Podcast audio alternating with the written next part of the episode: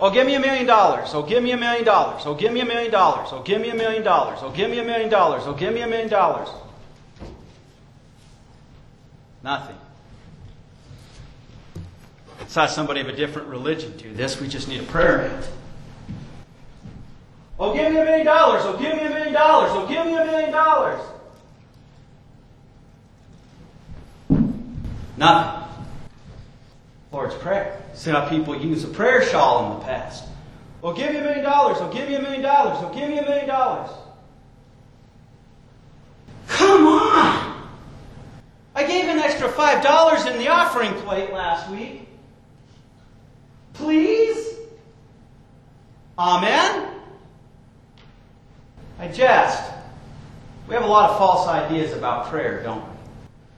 Sometimes Lord tells us to be repetitious, so we think we need to almost absent-mindedly just keep going, going, going, going. So we think if I have the right form, the right formula, the right posture, and all that misses the privilege of prayer, misses the beauty and the grace of prayer.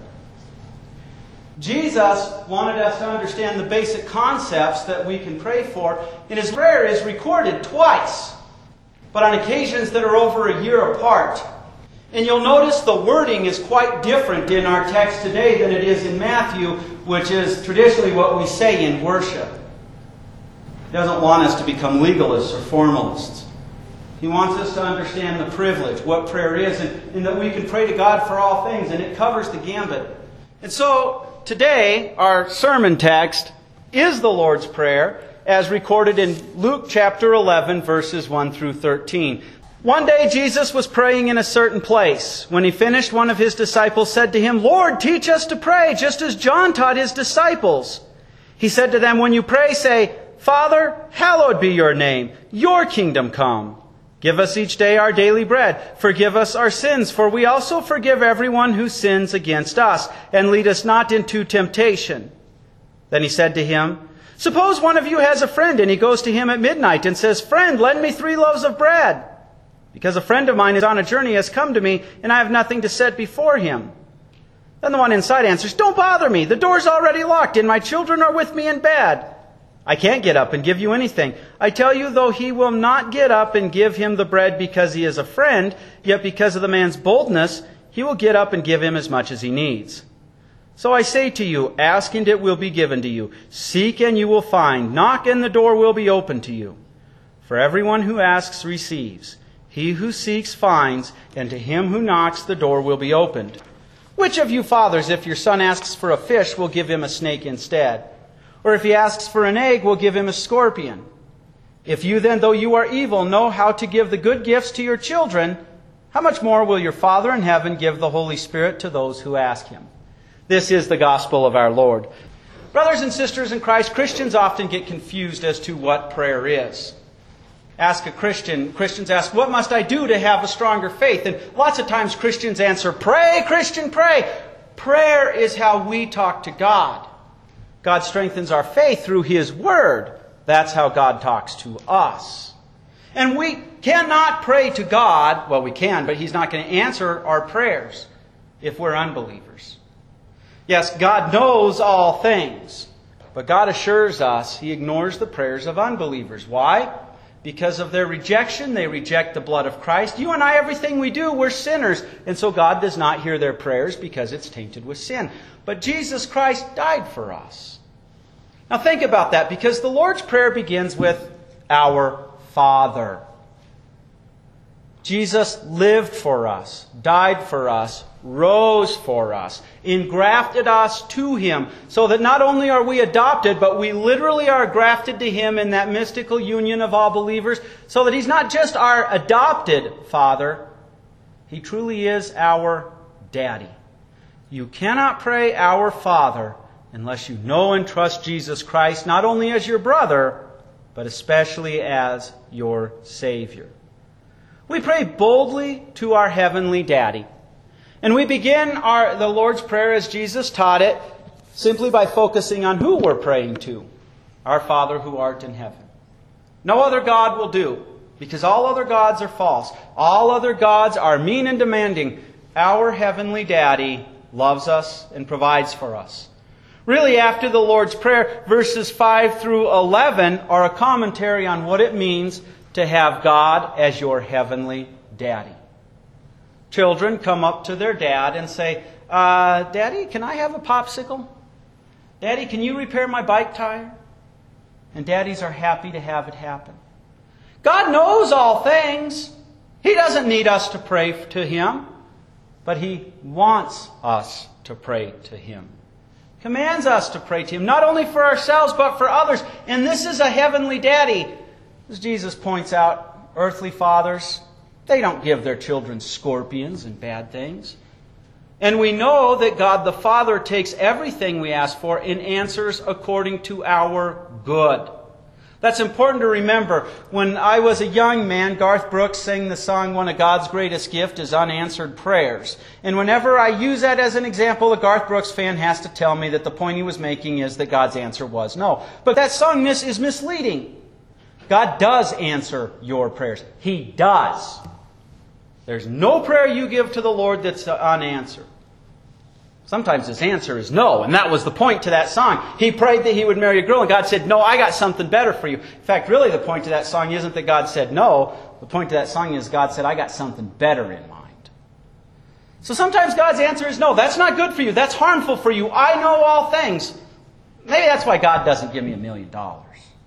Maybe God knows that I would want to invest that in the stock market, invest it towards my children's education and retirement, and suddenly I would be up watching that stock market go up and down all night and wouldn't sleep, and that money would become my God. Maybe God's doing me a tremendous favor by keeping me from suddenly having a million dollars.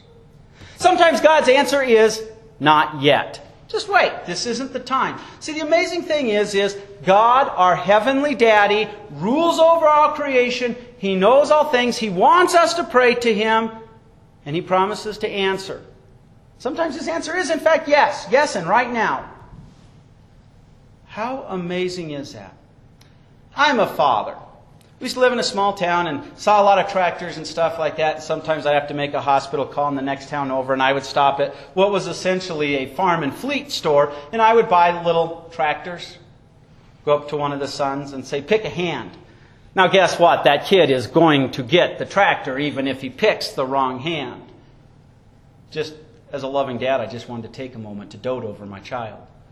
God knows all things, and it's amazing the things you'll pray for next week God already put into motion the answers sometimes thousands of years ago. But He still wants you to talk to Him because He loves you. So we begin this prayer really in a fulfillment from the first and second commandment. Our Father who art in heaven, hallowed be your name. First commandment tells us who our God is. No other God's going to do. No other God is powerful. They're all false. Hallowed be your name. Why do we want God's name to be kept holy? Because God's name is written on you, brothers and sisters in Christ. When you were baptized, it was like He took a permanent marker and tattooed it on you. Property of God. The devil won't snatch you from God's hand. God's name represents everything He does for you. Again, just take the name Jesus from the Hebrew Yahshua, which means Savior. God saves you. Christ from Greek Christos, which was uh, uh, the translation of the Hebrew Messiah, which means anointed. He is the one God anointed to save you. Not you and I. We don't save ourselves. We weren't anointed for that. Jesus. So God's name represents everything God does for you. It's amazing. Holy Spirit means the one who comes and creates faith, comforts you, makes you holy because He gives you faith, creates it in your heart. Jesus, Savior, God, Daddy. And if we mess with His Word, we miss the message of what He does for us. And so clearly, here we're praying, Lord, let me see the reverence and the joy of having Your name written on me. Let me see in Your Word everything You do for me. And let me make sure that Your Word is taught in truth and purity. We do not want to poison the message. Father, let Your name be treated as holy. Let Your kingdom come. Keep on giving us day by day our bread, namely what is needed for the day. We live in an affluent society, brothers and sisters in Christ. I got enough food in my freezer in my cupboard to make it more than one day. That hasn't always been the case in human history. We're praying here for a couple of things. One of my professors told us the story about a little girl who in kindergarten had gone to the school that he was the pastor of. And one day while saying the Lord's Prayer at the dinner table, her father, who was not a believer, said, I don't know why we bother praying to God. It was the sweat of my brow. It was my work that put this food on the table. Through the mouths of children, the little girl looked up and said, Yeah, but Daddy, God keeps you, protects you, and gives you the health to do that. Dad stood corrected by his daughter. Dad came suddenly to recognize the grace of God. We're praying in this petition not only that God provides for our bodily needs, but that we recognize that He does and that He makes us content. I'm, I got enough to eat today, I'm content with that. Easier to worry about the things we could do with a million dollars and how much better life would be, right? Give us this our daily bread. And we're asking for our neighbor. I don't just say me, I don't want my neighbor to starve either to appreciate God's hand. The eyes of all look to the Lord, and He opens up His hand and, and to appreciate and see that. And don't forget your daily bread, your daily things, the Greek word that's used, they struggle over because it's the things we need. You don't just need food in your stomach, brothers and sisters in Christ. You need shelter over your head. Oh, yes, and you need companionship. What? There was a nunnery, if you will, an orphanage in Mexico, and they had so many babies that were being abandoned there. The, the, the, nuns who worked there, all they could do was they'd start in a line, they'd change one baby's diaper and go to the end of the line, and then they'd start putting bottles in their mouths. And then when they were done, they'd start burping, and then they'd start changing diapers again. And the babies, with nothing wrong with them, were dying. Finally, they got volunteers to come in and just start holding those babies. And the babies stopped dying. Don't kid yourself. No person is an island. You're asking God to provide for all your bodily needs, and that means even your emotional needs with that, and He does. And because He's wrote His name on you and adopted you, you have brothers and sisters in Christ. You're part of a wonderful family. And while we sin against each other, we're part of an invisible family where the blood of Christ removes all sin. There is no sin if you want a perfect relationship with somebody, be thankful that your Savior has made you part of the family of a congregation that gathers together. So we pray, give us this day our daily bread. And then the big one, and forgive us our sins. Indeed, we ourselves keep on forgiving each one who is indebted to us. Now, when we pray this in Mark, the Greek word host can be a comparison. Forgive us as we forgive those who sin against us. That sounds work righteous, doesn't it? Only forgive me to the extent that I'm willing to forgive somebody else. But in Luke, the Greek word gar is explanatory. It's explaining, in fact, I forgive those. We make a promise here. And we also reflect upon the joy of grace. You see, a person can say, I'm going to be forgiven anyway, so I'll harbor my grudge. I'm going to be forgiven, so I'll embrace my sin. No, that's not what a Christian does. Our sins are forgiven, and we don't want to sin. Jesus has said in the Sermon in the Mount that if you're going to the temple to make a sacrifice for forgiveness and you realize your brother has something against you, be reconciled with your brother first. As Christians, we recognize when the Holy Spirit is in our heart, we cannot harbor a bitter grudge towards someone. Yes, our sinful nature hurts. But when we recognize by the minute we sin against God, we can never pay for that, and He has removed our sin, we will not wish the condemnation of hell on anybody. So we make a pledge that we will forgive others. We show, I am your child, and here's the characteristic I forgive. Not, forgive me depending on how much I forgive others. No. It's forgive me, Lord, and because I'm forgiven, I forgive others. Look, not braggingly, see your Holy Spirit at work in my heart. We have to pray for this, brothers and sisters in Christ, because it's not natural for us. The Greek word that's used here for those who sin against us is indebted. Isn't it easy to harbor a grudge? Oh, you did me wrong and you need to do right. You need to make it up to me. Very hard, very unnatural to say, I let it go.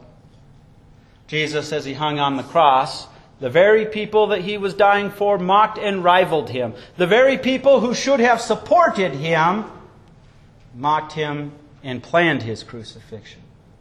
Father, forgive them, for they know not what they do. Lord, let us recognize the forgiveness of sins and empower us to forgive others. And because we're our children, please notice that you have made this, that we do do this. And do not bring us into temptation. This is where Jesus ends this prayer. In the Matthew, he continues on, but we've covered the basic concepts with this. The devil tempts us Temptation from the devil is to get you to not trust in God's providence, not trust in His forgiveness, not trust in His grace. He's got to get you to believe something wrong about God because He wants you in hell. God does not tempt us. But you know, God does examine us. What? Look at Abraham. God had told Abraham, I'm going to give you a son and the Savior will be born through him. And to emphasize the importance of this, you're going to have him when your wife and you are in your 90s. And then one day he says, Abraham, you know that kid I told you, you know, you've had Isaac Laughter, that, that kid that the Messiah is going to come through, he's about 14 times. Go kill him. Go sacrifice him to me.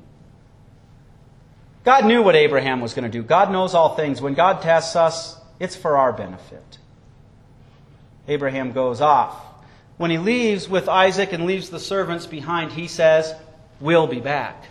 You see, brothers and sisters in Christ, Abraham understood something. God was going to keep his promise. He was going to have descendants through that kid. So God was going to have to raise him one way or the other. Abraham left the contradiction to God and trusted in him. But the next thing that's mentioned in Abraham's life is the death of his dear wife, Sarah. God had strengthened Abraham, showed him he trusted in him. He would know, Sarah will rise with me on the last day because the one who will come through our son Isaac, the Savior. See, when, when God tests us, it's for our good. He's showing us where our faith is weak or where our faith is strong for our benefit. But we're asking Him, keep the devil away because neither I or you could stand up to him. Don't let me fall. Kid yourself, brothers and sisters in Christ. Every one of us has sins that when the temptation comes along in the right way, we'll fall. So we pray, Lord, don't let that happen. What a wonderful daddy we have that he guides and protects and watches over us. Yes, as I said, the rest of this text is a commentary on what it means to have a daddy. The guy who comes in the middle of the night doesn't, he's not saying you have to sit there and go, give me a million dollars, give me a million dollars, give me a million dollars, give me a million dollars. What he's saying is, if a person is bold enough to go to their neighbor, we have a friend that's not their neighbor's friend, and the neighbor will give them bread just basically because they've been a pain, how much more will your heavenly daddy who loves you, who made you his child, happily answer and give you your needs. I jestingly began this sermon pointing out how the foolish ideas we have about prayer. God has answered my prayer for a million dollars, brothers and sisters in Christ. It's just that the Holy Spirit changed that prayer to the proper prayer. God has given me a wonderful family. God has blessed me with a good spouse. God has given me a wonderful blessing of teaching His grace to you. He's made me pastor of a congregation that has provided a nice home over my head. I don't need a million dollars. I have God, and I have you, because I have Jesus who has made us brothers and sisters in Christ. And so we pray boldly to our heavenly daddy, because Jesus has made us his children. Amen. And now, may the grace that transcends all understanding guard your hearts and minds in Christ Jesus. Amen.